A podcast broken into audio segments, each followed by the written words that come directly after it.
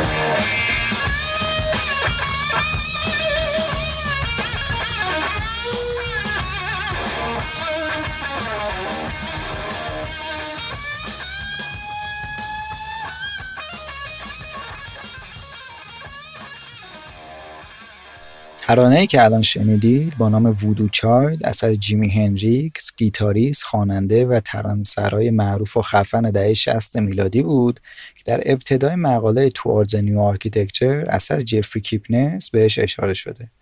این مقاله توی مجله AD در سال 1993 با عنوان Folding در معماری به همراه مقدمه‌ای از گرگ لین به چاپ رسیده.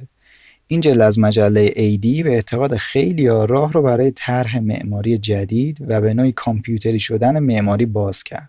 مقدمه اون توسط ماریو کارپو نوشته شده و در اون به پروژههایی از جمله خود جفری کیپنس، گرگ لین، بهرام شیردل، فرانک گری و فیلیپ جانسون اشاره شده.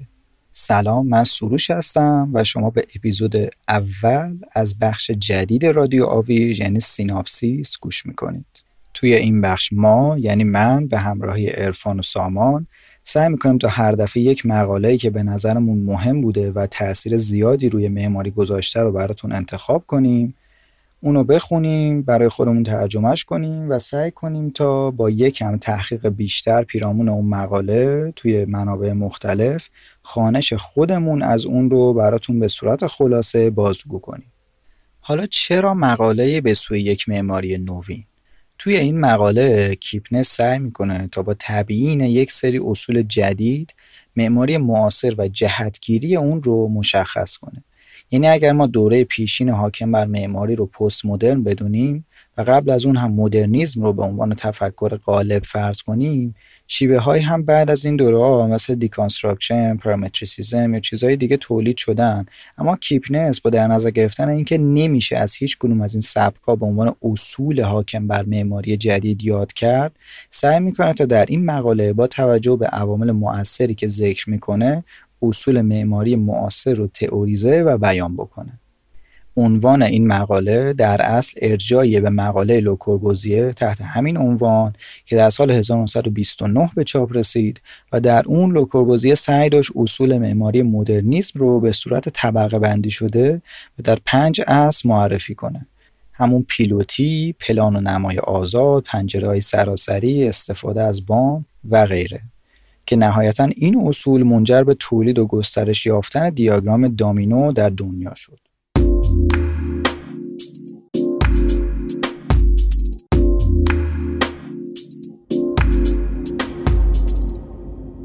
توی چند پاراگراف اول جفری کیپنس درباره امر نو در معماری یکم توضیح میده و میگه که تاریخدانها هرچی و بهشون میگی جدیده با قدرت ماورایی که دارن ما رو قانع می‌کنن که خیلی بهتر از این چندین سال پیش توی اروپا به این امر پرداخته شده.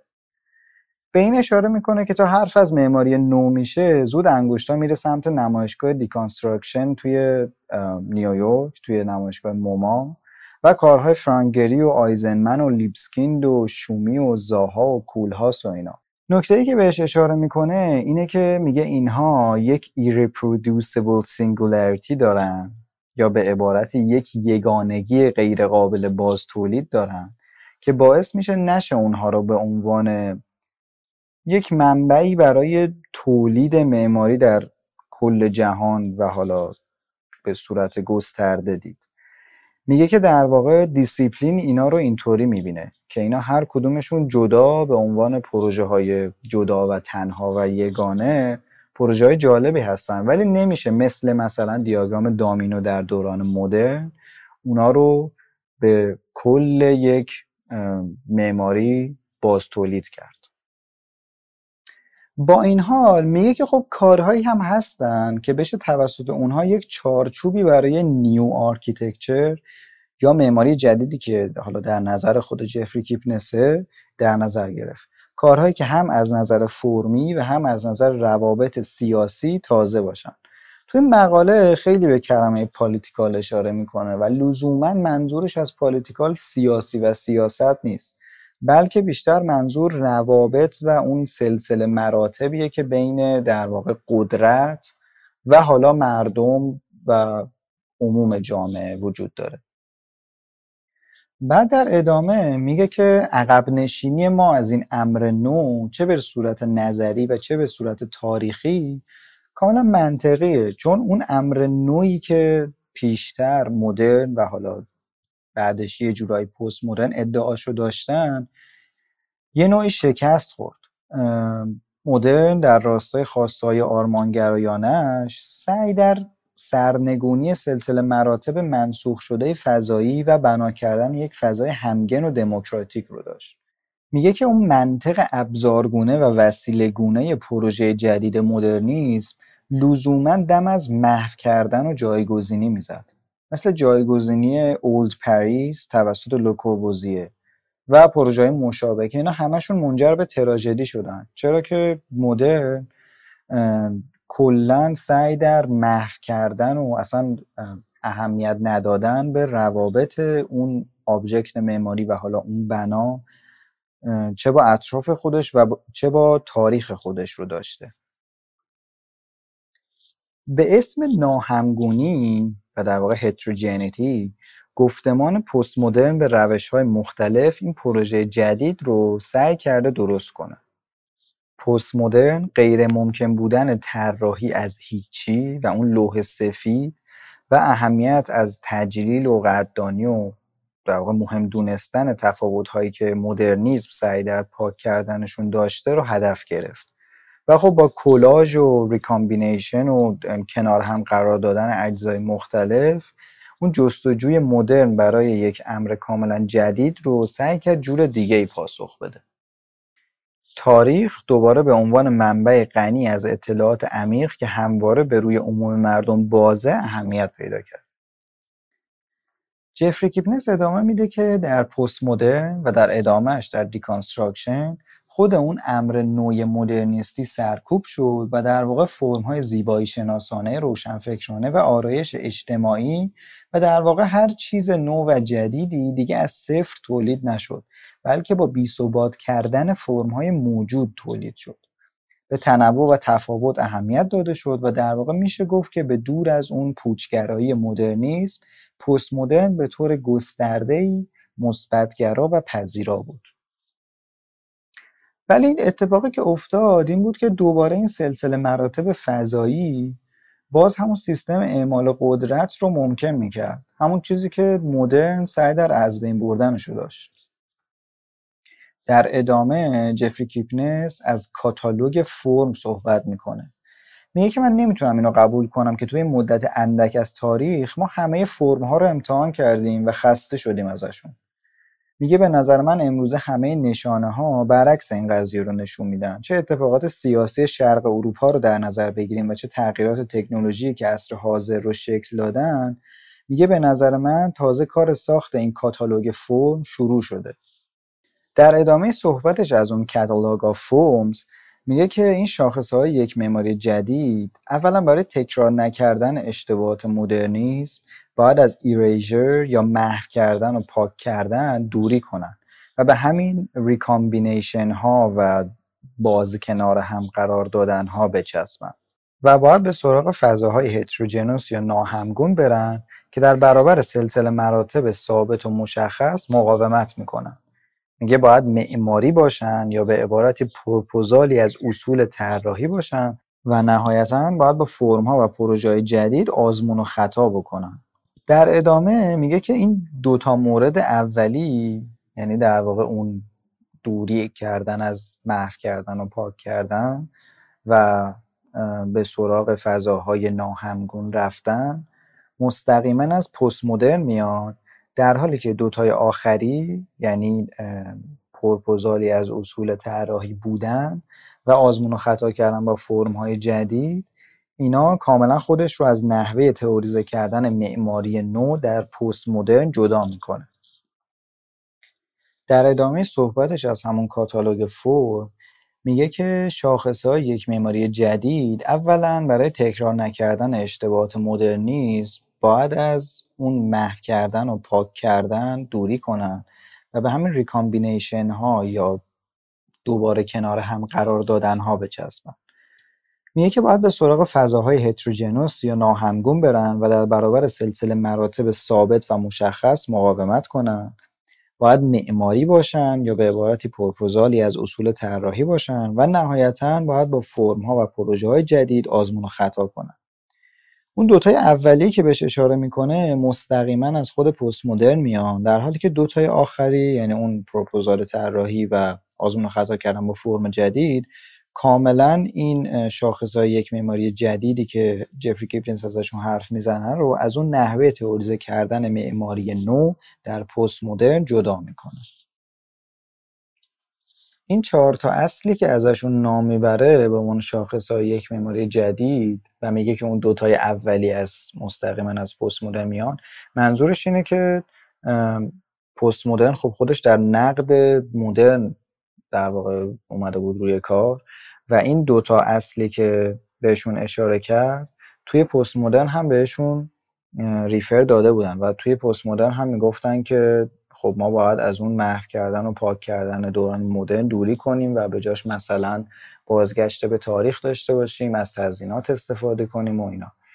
یا مثلا اون به سراغ فضاهای ناهمگون رفتن باز منظور اینه که برخلاف دوران مدرن پست مدرن اومد گفت که خب نه آقا ما دلیل نداره که همش پلان آزاد داشته باشیم و همه رو توی یک صفحه دموکرات بدون سلسله مراتبی بخوایم رها کنیم. و به جاش اومد یه سری سلسله مراتب و در واقع حالا یه سری فضاهای مختلف سعی کرد تولید کنه با همون بازگشتن به تاریخ و این چیزا. توی این اصول هم جفری کیپنس داره میگه که من این دوتا چیزی که اسم می‌برم مستقیما همون چیزهایی که خود پست مدرن می‌خوان. ولی اون دوتای آخری که اضافه می‌کنه یعنی اون پروپوزالی از اصول طراحی بودن و نه نسخه پیچیدن و اینکه بتونن با فرم ها و پروژه جدید آزمون و خطا کنن اینها چیزهای جدیدی هن که من دارم به پست مدرن در واقع اضافه می‌کنم که بتونم یک شاخصه های جدیدی برای یک معماری نو تعیین کنم. یه فاکتوری که باعث کمک به پیدا کردن این معماری نو میشه خسته شدن از کلاژ به عنوان پارادایم و الگوی غالب ناهمگونی معماری در دوران پست مدرن و deconstruction و ایناست. جفری کیپنز میاد از grafting صحبت می‌کنه که ترجمه لغویش میشه پیوند زدن و قلمه زدن و اینها. ولی حالا شاید جلوتر بریم بهتر بتونیم مفهوم این کلمه رو درک کنیم.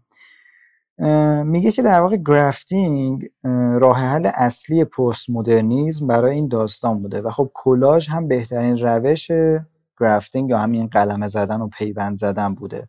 از کالین رو تا رابرت ونچوری تا پیتر آیزنمن. کلا از پست مدرن تا deconstruction میگه ولی نشانه هایی هست از اینکه کلاژ نمی‌تونه اون ناهمگونی فضایی که می‌خوایم رو ارائه بده. میگه اولا چون کلاژ در داخل یک قاب کاملا مشخص و قالب اتفاق میفته تا یه حدی می‌تونه روی context تاثیر بذاره. ولی از یه جایی به بعد فقط می‌تونه فضای داخل خودش رو تولید کنه. فرم کلاژ نهایتا فرم خود کلاژه و چیز جدیدی ازش در نمیاد. دوما که احتمالا هم به نظرش مهمتره کلاژ چون توسط یک سری اجزا که خودشون به صورت مجزا نشانه از یک چیز دیگه هستن و قابل تمیز دادن هستن شکل می‌گیره در بلند مدت تأثیری که می‌ذاره و ایفکتی که تولید می‌کنه محدود به یک کاتالوگ نهایت دار و متناهی از عناصر و روابط و ایناست. یه جمله خیلی کلیدی داره میگه که کلاژ هیچ وقت نمی‌تونه projective یا پیش افکن باشه. حالا یعنی چی که کلاژ نمی‌تونه projective یا پیش افکن باشه؟ منظور اینه که این فرم کلاژ یا در واقع این چیدمان کلاژ هیچ وقت نمی‌تونه چیز جدیدی رو در آینده شکل بده. هیچ وقت نمی‌تونه چیزی رو به سمت آینده منعکس کنه. بلکه هر چیزی که تولید می‌کنه در واقع باز تولیدی از چیدمان هایی که قبلا وجود داشته. در واقع منظورش اینه که ما به جای اینکه تلمیح بدیم به گذشته باید اشاره داشته باشیم به آینده. میگه تفاوتی که گرافت باید با کلاژ داشته باشه اینه که چیزی باید باشه که سعی کنه اون ناهمگونی رو در یک انسجام و به هم چسبیدگی متمرکز تولید کنه تا از یک عدم انسجام و تناقض گسترده و وسیع. حالا این یعنی چی؟ توی کلاژ ما میایم یک سری object رو که هر کدوم معرف یک چیز دیگه ای هستن مستقیما از یه جایی ور میداریم و می‌ذاریم یه جای دیگه. این چیزیه که پست مدرن هم دنبالش بوده دیگه. یعنی اینا مستقیما به یه چیزی ارجاع دارن. و البته خب در کنار هم یک ناهمگونی تولید می‌کنن. حالا جفری کیپنس میاد یه حالت بینابینی برای این چیزی که پست مدرن میگه و اون چیزی که مدرن می‌گفت متصور میشه. می‌خواد یک چیز هم این همان و نه این نه آنی ای تولید کنه. برای همین از واژه گرافت استفاده می‌کنه. شاید بهتر باشه که اصلا برگردیم به خود معنی لغوی واژه گرافت که میشه قلمه زدن. ما توی قلمه زدن به عنوان مثال برمیداریم یک شاخه از یه درخت و از یه تیکه می‌بریم و اونو می‌ذاریم یه جای دیگه و اون حالا دوباره ریشه میده و رشد می‌کنه اونا این چیز جدیدی که بریدیم در عین این که یک تیکه ای از اون درخت قبلی بوده و یک ارجایی به اون درخت قبلی داشته ولی در این حال داره یک چیز جدید تولید می‌کنه و یک انسجامی درون خودش داره با کنار یه چیز دیگه قرار گرفتن. یه تأثیری از اون زمینه جدیدش هم گرفته. حالا جفری کیپنس هم راجع به همین صحبت می‌کنه. میگه که گرافت باید برخلاف کلاژ که این صرفا میاد کنار هم قرار می‌گیرن و یک عدم انسجامی دارن یه تناقض گسترده و وسیعی دارن. میگه که اون ناهمگونی که مد نظره برای یه پروژه معماری و ما نباید اینجوری تولید کنیم. بلکه باید این رو به حالت گرافت در یک انسجام و به همچسبیدگی متمرکز تولید کنیم. یعنی باید بیایم یک سری چیز رو که حالا در عین حال یه ارجاعاتی به یه جاهای دیگه دارن بذاریم اونجا ولی اینا باید خودشون با اون کانتکست جدید واکنش نشون بدن و چیز جدید تولید کنن. در یک سخنرانی در سال 1990 توی کنفرانس anyone در لس آنجلس یه تئوریسین اجتماعی نئومدرن به نام روبرتو آنگر میاد و نسبت به این practice پست مدرن در اون زمان موضع می‌گیره. میگه که اختلاف مسخره ای توسط پست مدرن و deconstruction درست شده و در انتهای سخنرانیش پنج تا چیز میگه برای هر معماری جدیدی که به دنبال تولید فضای غیر سلسله مراتبی ناهمگونه. حالا منظور از این فضای غیر سلسله مراتبی ناهمگون اینه که این فضا یک رابطه از بالا به پایین طولی نداشته باشه. و منظور از ناهمگون بودن هم همون چیزی که پست مدرن سعی داشت تا مشکل مدرن رو درش رفع کنه ولی جفری کیپنس معتقده که موفق نشد. اون پنج اصلی که آنگر ازشون نام می‌بره vast یا وسیع بودن blank یا پوچ بودن pointing یا اشاره‌گر بودن incongruous یا ناهمخون بودن و interpreted یا در واقع تفسیر شده بودنه. جف میگه که نمی‌دونه که آنگر چجوری می‌خواسته که این حرفاش برداشت بشن ولی از اینکه چقدر این ویژگی هایی که گفته خوب با ویژگی های مدرن که لوکوربوزی ازشون نام می‌بره خوب کار می‌کنن. و چقدر مشابه همون چیزی هن که خود جف دنبالشه خیلی تعجب کرده. میگه که لوکوربوزیه می‌خواست که با یک فضای کاملا همگون به دموکراسی برسه ولی آنگر همین هدف رو با تولید یک فضای ناهمگون دنبال می‌کنه. دقیقا همون چیزی که خود جف هم دنبالشه.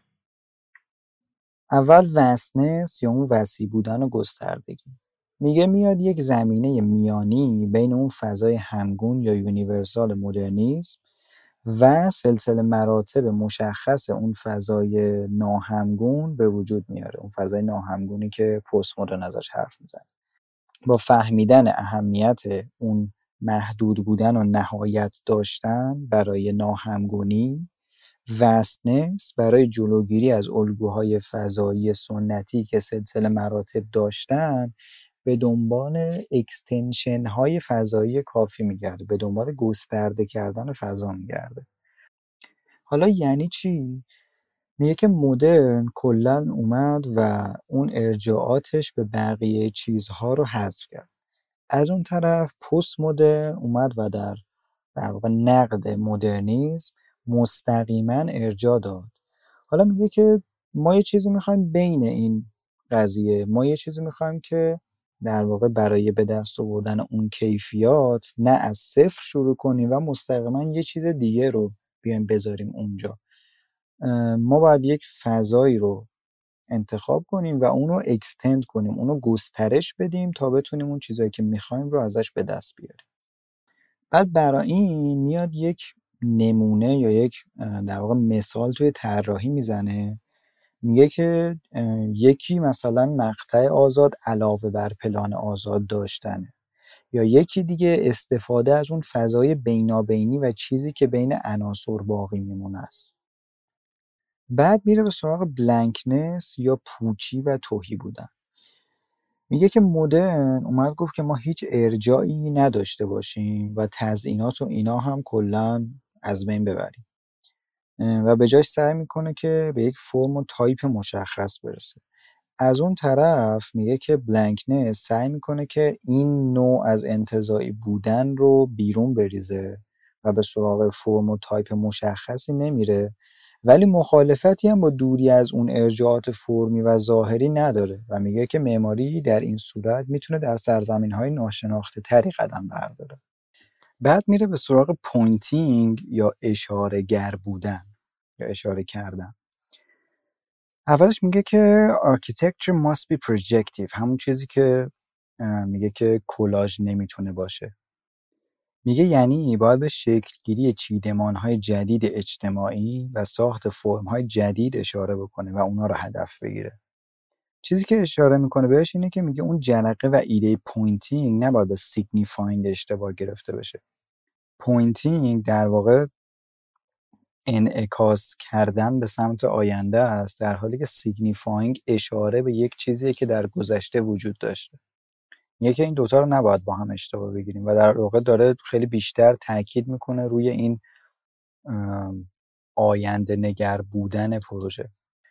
در حقیقت به جای ارجاع به گذشته داره به آینده ارجاع میده. در ادامه به اینکانگریتی یا ناسازگاری اشاره می‌کنه و اونو یه الزام برای حفظ کردن داده های اطراف می‌دونه. داده های اطراف چی هن؟ چیزهایی مثل سایت، برنامه چیزی که در کل دست خود معمار نیست. داره به این اشاره می‌کنه که در واقع واکنش نشون دادن با اونها حالا چه دگرگون کردنشون چه حفظ کردنشون اینا می‌تونن یه ناسازگاری جدید تولید بکنن. میگه اینکه اون داده های اطراف رو حفظ بکنیم و یا سابورت کنیم یعنی یا یه جورایی تغییری توشون بدیم به یک اندازه جفتشون مهم هستن. و مفاهیم و نشونه هایی هم که درباره طراحی ازش یاد می‌کنه در واقع فسخ و ملغا کردن فرض‌های معمارانه از هارمونی و تناسبات و این چیزایی که ما به صورت سنتی می‌خوایم که مثلا بین پلان و detail و چینش فرم‌ها یا پلان و section و اینا حفظ بکنیم و داشته باشیم. لزومی توی این امر نمی‌بینه و ناسازگاری بین اجزای مختلف معماری رو یه جوری حتی یه نقطه مثبت می‌دونه. به عنوان اصل پنجم و نهایی از intensive coherence یا انسجام فشرده نام می‌بره و به این اشاره می‌کنه که آنگر بر اهمیت عدم انسجام پافشاری می‌کرده در حالی که عدم انسجام دقیقا نقطه ضعف یا ننگ کلاژ پست مدرن حساب میشه. بنابراین یه جایگزین پیشنهاد میده. یک انسجام که از دل ناسازگاری جل شده و بیرون اومده. دوباره در واقع اینجا داره اشاره می‌کنه به همون فرق بین گرافتینگ و قلمه زدن و یا کلاژ پست مدرن که اون کلاژ پست مدرن صرفا از کنار هم قرار گرفتن یک سری چیز که مستقیما ارجاع میدن به چیزهای دیگه ساخته میشه. در حالی که این گرافتینگ داره از دل یک ناسازگاری بیرون میاد. یعنی در واقع از یک جای دیگه میاد حالا خودش به یک چیز دیگه ارجاع داره ولی با در واقع واکنش نشون دادن با اون زمینه جدیدش داره یک انسجام جدید رو شکل میده.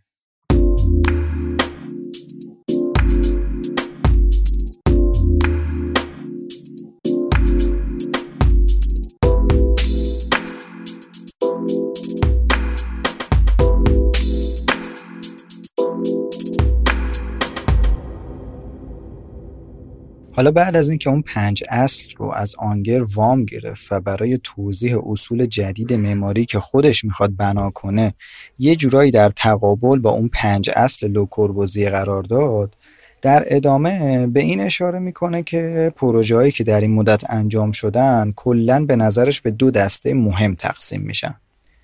deformation و information. من اینا رو ترجمه نمی کنم در طول این صحبت و از کلمات خودشون همین deformation و information استفاده می کنم چون نمی‌دونم شاید معادل کردنشون به فارسی درست نتونه اون مفهوم رو برسونه. چیزی که باید بهش توجه داشته باشیم اینه که مثلا information منظور اطلاعات و داده و اینها نیست بلکه باید اون formation بعدش توجه کنیم. deformation که حالا یه جورایی تکلیفش مشخص تره و شاید یه جورایی عوض کردن ساختار اون formation بشه مثلا بهش گفت و اون یکی information که یه جورایی در تقابل با اون یکی deformation قرار می‌گیره. ولی خب میگم مهم اینه که information منظور اطلاعات نیست.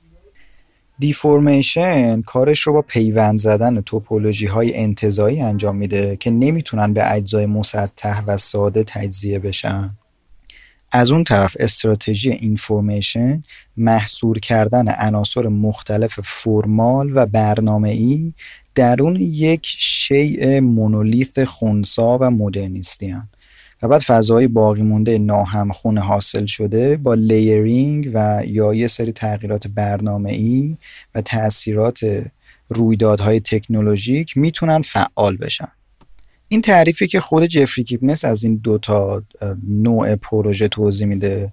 ولی خب الان یکم درکش برای ما سخته. حالا در ادامه با یه سری مثالهایی که میاره ما بهتر می‌تونیم درک کنیم که منظورش از deformation و information دقیقا چیه. میگه که اینا جفتشون تاکتیک های مشترکی دارن و توشون میشه یه سری شباهت رو دید. مثلا استفاده از box in box یا استفاده از اون فضاهایی که باقی میمونه بین طراحی بقیه چیزا. یعنی که جفتشون از یک سری فرم های مونولیتیک و خونسا استفاده می‌کنن و از تزئینات و ارجاعات فیگوراتیو دوری می‌کنن. حالا من فقط یه توضیح هم بدم که این فرم های monolithic که بهش اشاره می‌کنه منظور یه سری فرم های خونسا بیقاعده و شاید بشه گفت که مثلا حتی راست گوشه و اینان که از چیز دیگه ای تاثیر نگرفتن و در این حال به چیزی هم ارجا نمیدن. فرم هایی که ما معمولا می‌تونیم روی پوسته بیرونی پروژه هایی که با تم شیء برشی طراحی شدن ببینیمشون. حالا ولی در عین حال میگه که تفاوت‌هاشون هم کاملا قابل لمسه. دیفورمیشن به نقش فرم زیبایی شناسانه جدید تاکید می‌کنه و در نتیجه بر روی چیزهای بسری و عینی درون یک تولید فضای جدید توی یک پروژه می‌پردازه. در حالی که از اون طرف اینفورمیشن تاکیدش رو از روی فرم زیبایی شناسانه بر میداره و به فرم سازمانی و سازماندهی فضایی و برنامه و رویدادهای داخل پروژه می‌پردازه. میگه که یکی از خصوصیات اقناع کننده اینفورمیشن استفاده بدون اجازش از اون زبان قائمه و مکعبی مدرنیسمه. میگه زمانی که معماری پست مدرن در ابتدا ظهور کرد زبان اون فرمال مدرنیسم محکوم به ظالمانه بودن بود. و از همون می‌خواد که اون جمله معروف لسیز بور رابرت ونچوری رو به یاد بیاریم. که خب در مقابل اون جمله معروف لسیزمور قرار می‌گیره و به این اشاره داره که این مینیمالیزمی که مدرنیزم داره هی ازش استفاده می‌کنه یه جورایی خسته کننده است. میگه که اینفورمیشن فرض می‌کنه که اون فرسودگی کلاژ به خاطر اون تفسیریه که بی ربط به تمامی جست ها و اشاره ها و ادو زیبایی شناسانه. در واقع داره میگه که اینفورمیشن داره این رو مطرح می‌کنه که معماری دیگه با تغییرات سبکی به سرانجام نمی‌رسه. information معتقده که معماری دیگه مسئلهش فرم نیست و باید به سازماندهی فضایی و program و اون event space و استفاده از تکنولوژی های جدید بپردازه. در مقابل از اون طرف deformation همچنان بحثش همون aesthetics و زیبایی شناسیه. مثلا اون blank بودنی که توی اون پنج تا اصل بهش اشاره می‌کنه توی information از طریق استفاده از همون فرم های قائمه مدرنیسم که به هیچ چیزی مثلا ارجاع نداشتن و افلاطونی بودن اونجوری به دست میاد در حالی که برعکس توی deformation با پس زدن این هندسه قائمه و کار بر روی فرم های جدید سعی می‌کنه که به blankness برسه. یا مثلا pointing در information با تغییر برنامه به وجود میاد در حالی که توی deformation با اون تغییری که فرم های جدید در زمینه خودشون ایجاد می‌کنن و اونها رو دگرگون می‌کنن به دست میاد. اینفورمیشن معتقده که اون هندسه های جدیدی که دیفورمیشن به دنبالشونه فرقی با همون مسئله تزئینات مدرنیزم ندارن در حالی که از اون طرف دیفورمیشن اصلا با استفاده از این هندسه های جدید و فرم های جدید سعی در تولید اون فضای جدیدی که حالا هر دوی این مدل پروژه ها به دنبالش هستن داره. حالا برای توضیح دوباره این دوتا اینفورمیشن و دیفورمیشن میاد از دوتا پروژه برامون مثال می‌زنه. دوتا پروژه خیلی مهم در معماری. یکیش پروژه لافرانسوی شومی که توی دسته اینفورمیشن قرار می‌گیره و یکی پروژه شیردل برای مسابقه نارا که توی دسته دیفورمیشن قرار می‌گیره.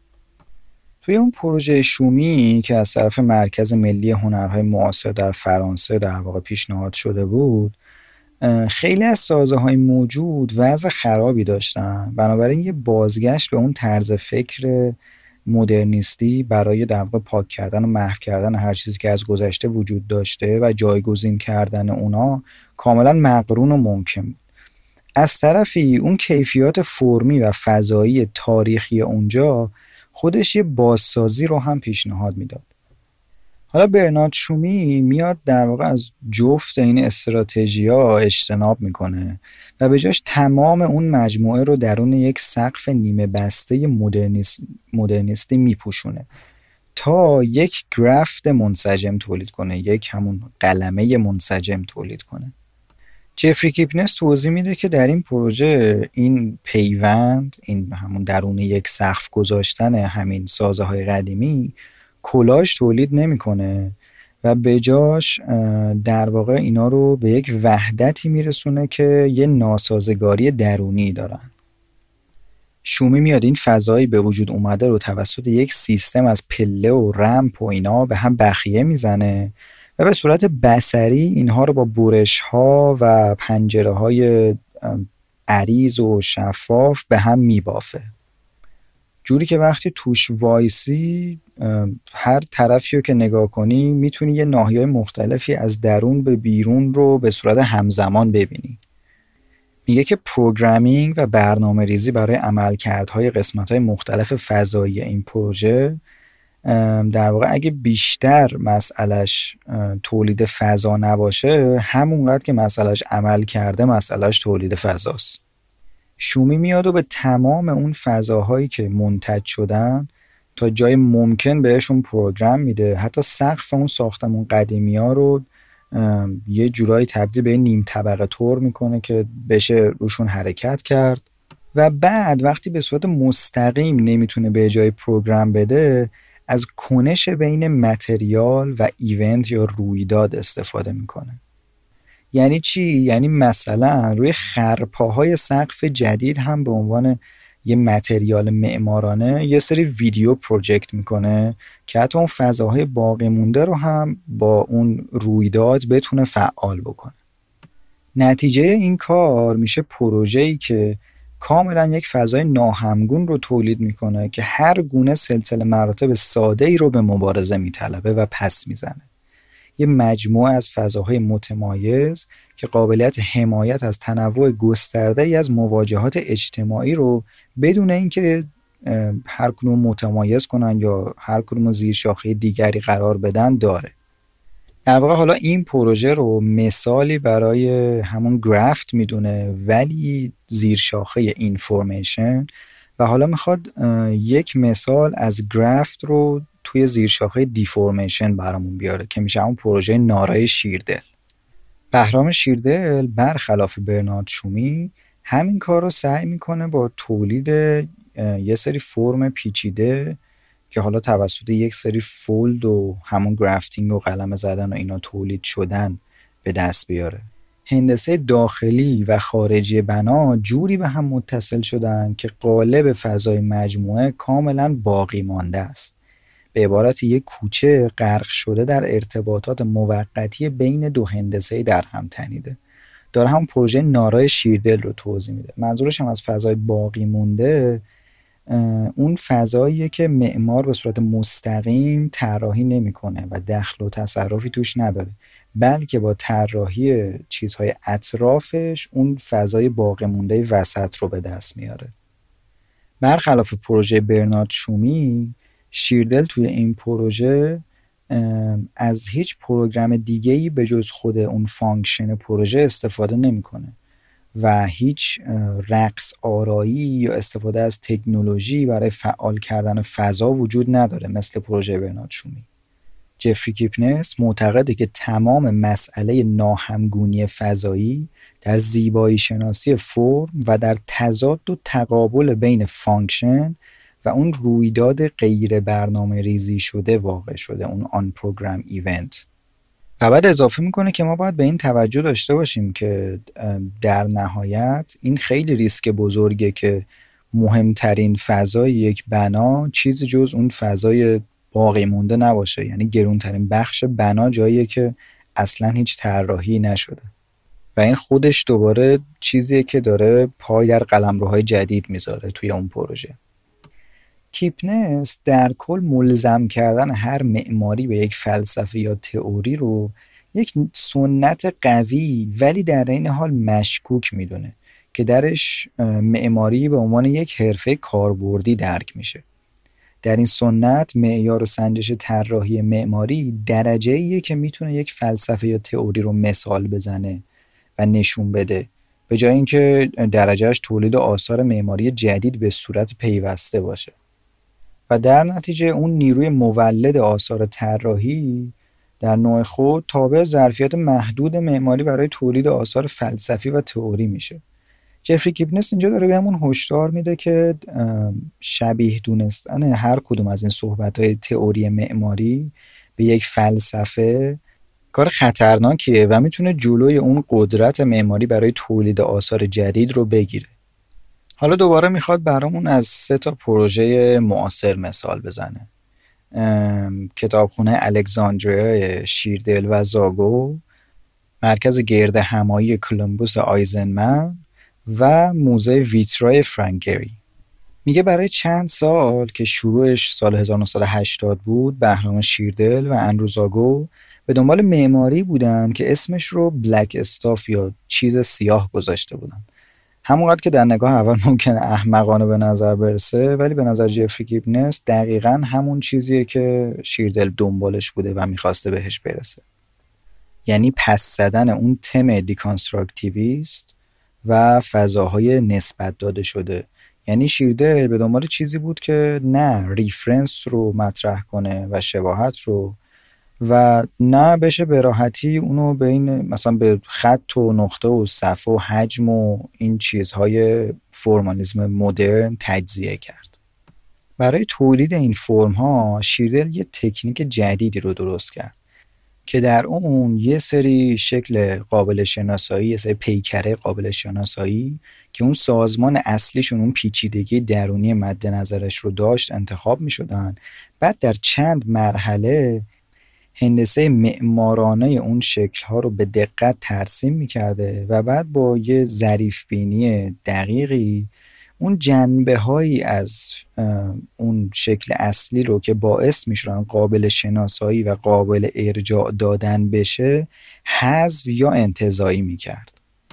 و میگه که اوج این تحقیق و بررسی شیردل و زاگو درباره همین بلک استاف به همین طرح کتابخونه الکساندریا برمیگرده.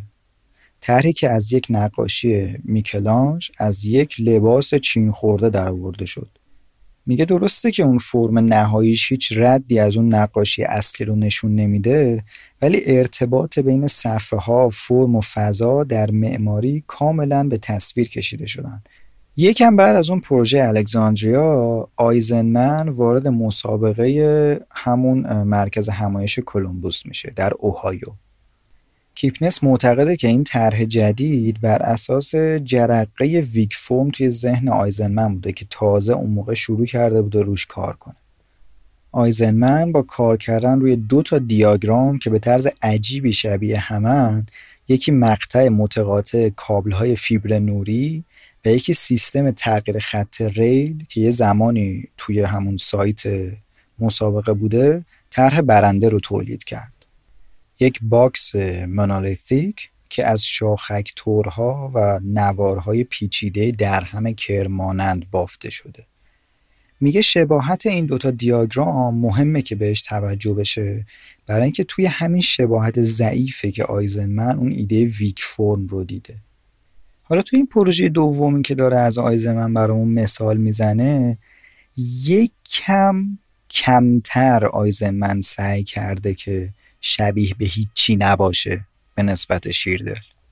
تو این پروژه در حالی که ما می‌تونیم یکم پروژه رو شبیه به یه چیزایی مثل همین کرم یا نمی‌دونم بافت شاخک و فیبر نوری و اینها شبیه بدونیم ولی در این حالم انگار شبیه چیزی نیست و یه چیزی مخصوص خودش.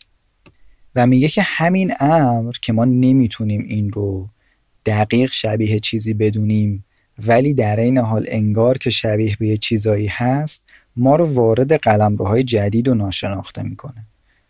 میگه و حالا جالبترش وقتی که این طرح توی سایت قرار می‌گیره. میگه همونطور که انتظار میره طراحی به خیلی از ارتباطهای سنتی که توی سایت وجود داشته اشاره می‌کنه.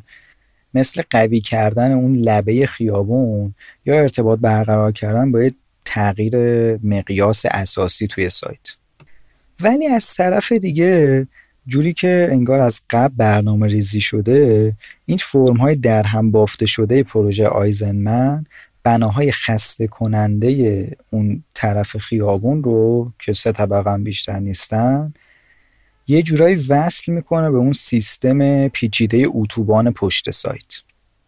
میگه اگه بخوایم به زبان دلوز بگیم deformation به این ارتباطات تجربی با تاثیرات مشروط به عنوان affiliations یا وابستگی ها ارجا میده و دامن زدن به این وابستگی ها بهترین مکانیزمیه که به وسیلهش deformation به همون ویژگی pointing بودن و یا ارجاع به آینده کردن اقدام می‌کنه. این وابستگی ها با اون ارتباطات سنتی سایت متفاوتن. به این ترتیب که اونا از قبل برنامه ریزی و مشخص نشدن که درون طرح اجرا شده باشن. بلکه آثاری هن که بعد از اینکه طرح توی سایت قرار می‌گیره تازه از اون شخصیت و ویژگی ذاتی و فضایی اون فرم و طرح شروع می‌کنن به جریان یافتن. برخلاف اون ارتباطات سنتی که یه جورایی خدمتی حساب میشن به تقویت کردن اون وجه قالب معمارانه که بر زمین حکمرانی می‌کنه اون affiliations یا وابستگی ها یک انسجام جدید به context میدن. چون که اون سازمان های طبقه بندی شده و جدا از هم رو با یک ناهمگونی منسجم وصل می‌کنن که به این کار توی هم فلسفه دلوز میگن smoothing یا حالا نرم کردن. حالا میره سراغ موزه ویترای فرانگری حالا اینا رو دقیقا داره به ترتیبی که براشون شبیه به یک چیزی نبودن مهمه مثال می‌زنه. فرانگری روند طراحیش توی حالا اون پروژه اینجوری بوده که یک فیگور و پیکره مشخص رو انقدر هی مدل و باز مدل کرده تا تبدیل به یه چیز دیگه بشه. ولی میگه که گری حتی از پیتر آیزنمن هم بیشتر دغدغشه که یک میراث بازنمایانه داشته باشه توی طرحش. یه توضیح جالبی میده از اون روند طراحی و میگه که اون کمیته ویترا یه درخواست یک مستر پلان رو کرده بودن برای اون کارخانه حالا سرهم کردن صندلی و اینا و به همراه یک نمایشگاه.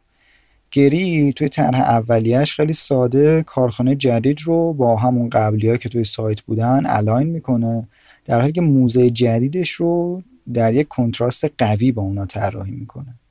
اگرچه که گری برای اینکه اونو ارتباط بده با بنای کارخونه و از تفاوتش کم کنه اونو با یه متریال سفید پوشونده ولی با این حال به عنوان یک گرافت و قلمه توی سایت فرم موزه اون عدم انسجام جدا کننده آشنایی که جفری کیمنس به کلاژ مربوطش می‌کنه رو منصوب می‌کنه.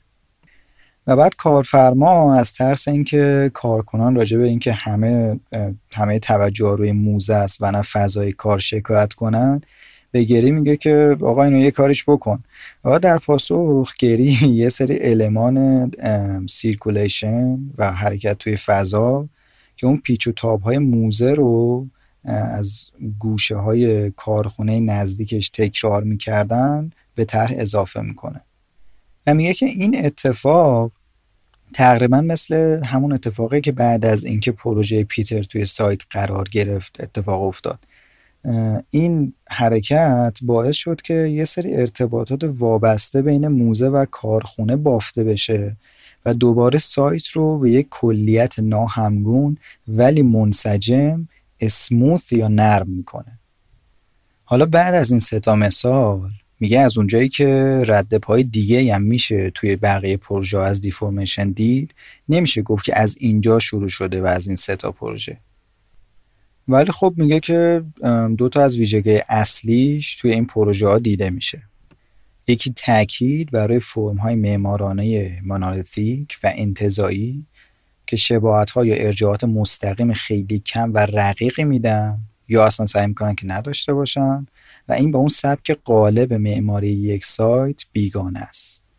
و دومیش این که رشد و توسعه اون وابستگی های نرم با اون چیزهایی که توی context وجود دارن. یعنی مثلا همون چیزهایی که گری به پروژهش اضافه کرد یا همون اتفاقی که بعد از قرار دادن پروژه آیزنمن توی سایت افتاد. همون ارتباطات جدیدی که object معماری با context اطرافش برقرار می‌کنه. میگه خیلی از پروژه ها روش های متفاوتی رو پیشنهاد دادن. یه سری از تاثیرگذارترین هاشون هم اون مجموعه تحقیق کارنگی ملون برای آیزنمن یا پروژه ژان نوول و استارک واسه اپرای توکیو و یا bibliothèque فرانسه رم کولهاست. میگه من و زاگو و بهرام یه همکاری تشکیل دادیم. روش ها رو برای تولید فرم های وابسته و monolithic و همچنین این ایده sectional سعی کنیم دیولوب کنیم.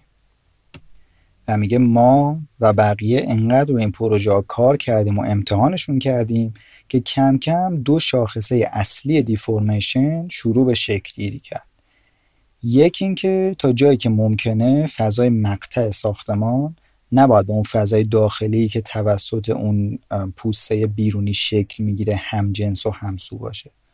و دو اینکه هر جا که ممکنه فضاهای باقی مانده بینابینی و باقی فضاهای مصنوع باید در برابر فضای اصلی و اولیه برشون تاکید بشه.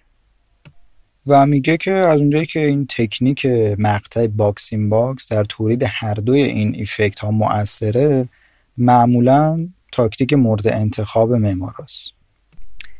جفری کیپنس میگه تا جایی که به من مربوط میشه این زمینه توسعه یک تکنیک معمارانه است. تا مثل فلسفه کاربردی که مسئله fold در deformation بهتر درش فهمیده میشه. واضحا اون فیگور اولیه و روند تغییر در هر تکنیک deforming یا تغییر شکل دهنده به تنهایی نتیجه رو تضمین نمی‌کنه. با این وجود جفت این تکنیک ها هم عمدتا به خواص مؤثر اون نتایج کمک می‌کنن.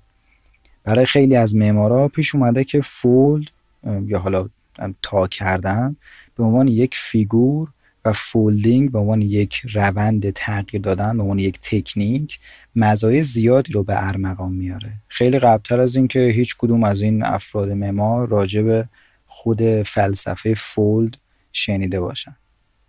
در این حال میگه fold نه کاملا فیگوراتیوه نه کاملا وابسته به شکل نه کاملا سازماندهیه. و این دوتا رو یه جورایی به هم پیوند می‌زنه. محصولاتی که توسط fold تولید میشه هم monolithic ن هم non-representational یا غیر قابل بازنمایانه هستند پر از فضای بینابینی و باقی مانده هستند و ذاتا غیر قابل گسترشن.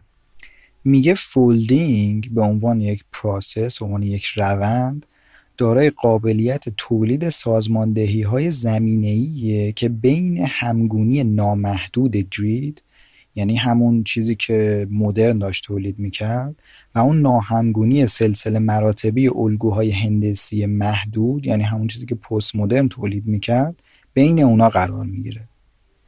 و بعد میگه که در نهایت وقتی به عنوان یک پروسه روی بیش از دو سازماندهی به صورت همزمان کار کنی folding یک استراتژی احتمالی برای همون smoothing یا نرم کردنه. این روی بیش از دو تا سازماندهی کار کردن مثلا همون چیزیه که فرانک گری کار کرده بود. یا همون چیزی که آیزنمن روش کار بود با همون دو تا دیاگرام شبیه به هم. و خب باز هم در ادامه همونطور که قبل هم گفته بود از اونجایی که این دیاگرام های folding نه کاملا فیگوراتیو نه کاملا انتزاعی بنابراین قابلیت تولید همون تاثیرهای ضعیف همون weak form ی که آیزنمن هم دنبالش بود رو دارن. در نهایت در انتهای مقاله جفری کیپنیس پروژه نارا رو توضیح میده که به نظر من خیلی جالبه. میگه برای اینکه نقش این دیاگرام ها رو و استفاده پیچیدهشون رو به عنوان خطوط جهت دهنده بهتر بفهمیم باید دقیقتر به پروسه طراحی پروژه نارای شیردل نگاه بکنیم. شیردل به جای اینکه از یک تایپ مشخص و یک مدل فرمال و اینا استفاده بکنه طراحی اون حال پروژه نارا رو اون قسمت اصلی پروژه رو با گرافت کردن و قلم زدن یک قسمت خیلی به دقت گزیده شده از پروژه اسکاتیش نشنال میوزیم به سایت شروع می‌کنه.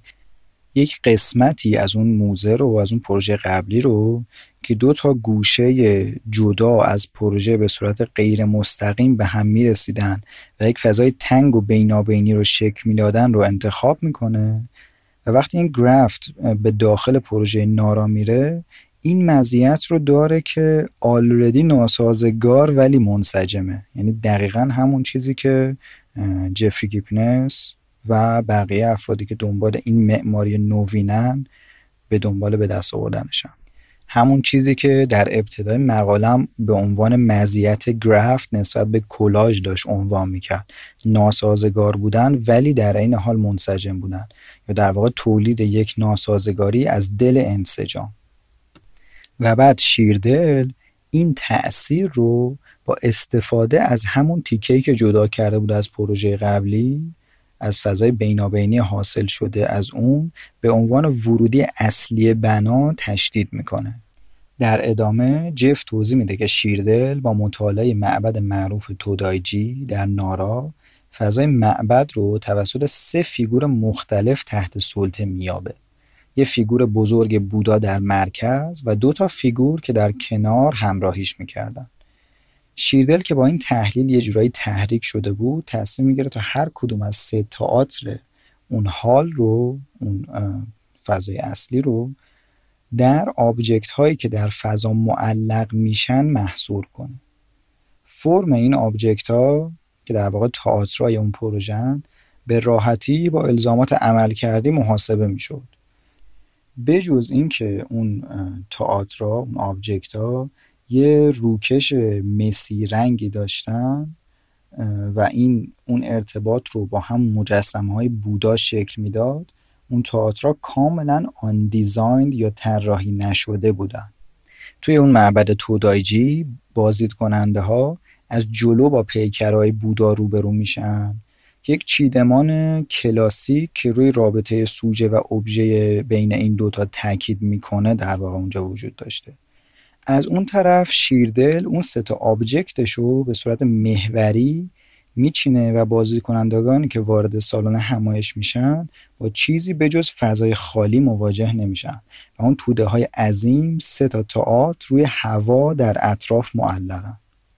بعد جفری کیپنس توضیح میده که برای طراحی پوسته پروژه و پیکربندی کردن ورودی اصلی به عنوان فضای رزیجوال یا همون فضای باقی مونده شیردل از دو تا فولد استفاده می‌کنه. یکی دیاگرام ثامیان حزلولی که اون توده اصلی graft رو پیکربندی مجدد می‌کنه و بعد این fold رو به landscape اطراف هم گسترش میده تا ارتباط بین بنا و سایتش رو نرم یا smooth کنه و بعد اون پایه های بتونی که اون سه تا تئاتر رو و لابی تئاتر موسیقی رو نگه می داشتن با یه fold سهموی شکل می گیرن. بنابراین اون فضای اصلی سالن یک فضای residual یا باقی مونده است بین دو نوع fold مختلف. اثری که اون ورودی منقبض و تنگ هم تشدیدش می‌کنه. کیپنس میگه که طرح شیردل برای پروژه نارا یک فرم کاملا جدید رو از نظر معماران معرفی می‌کنه و از اون جالبتر این که روی وابستگی هاش هم از نظر فضایی و هم از نظر فرمال تاثیر می‌ذاره. میگه من همچنین باور دارم که بر همون پنج اصلی که گفتم هم منطبقه. یعنی هم pointing اشاره می‌کنه هم blank یا پوچه هم vast ه یا وسیعه هم ناسازگاره و هم اون انسجام فشرده رو داره. در نهایت جفری کیپنیس میگه اینکه deformation و یا information به یک معماری نو بالغ میشن یا نه باید ببینیم. هنوز مشخص نیست. و میگه هنوز هم به اندازه که در واقع برای information پروژه تولید شده برای deformation پروژه تولید نشده در و در واقعیت ساخته نشده. و برای اینکه develop یا ایوالو بشه یعنی برای اینکه حالا گسترش پیدا کنه و یا تکامل پیدا کنه هم کافی نیست. با این حال باور داره که با یه راحتی میشه گفت که حداقل این معماری ها دارن یه سیخونکی می‌زنن به امر نو دارن سر صحبت رو باز می‌کنن و در نتیجه یک میزان و معیاری از اپتیمیزم رو ارائه میدن. ولی هنوز منتقدین و تاریخدان ها اونطور با جدیت و دقت و تمرکز بهش نپرداختن.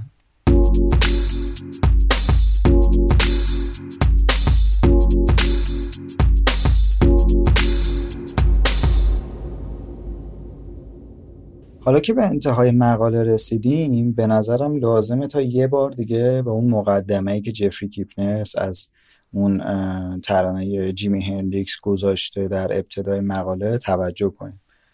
به نظرم اگه بتونیم ربط اون مقدمه رو اون متنی که جیمی هندریکس توی آهنگ می‌خونه رو بفهمیم با موضوع مقاله می‌تونیم ادعا کنیم که متوجه شدیم منظور جفری کیپنیس و در واقع خواستش چی بوده از این مقاله و به چی می‌خواسته برسه.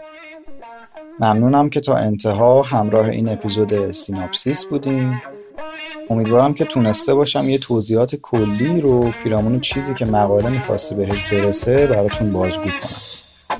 ما رو از نظرات همیشگیتون بی نصیب نذارید و خوب و خوش باشید.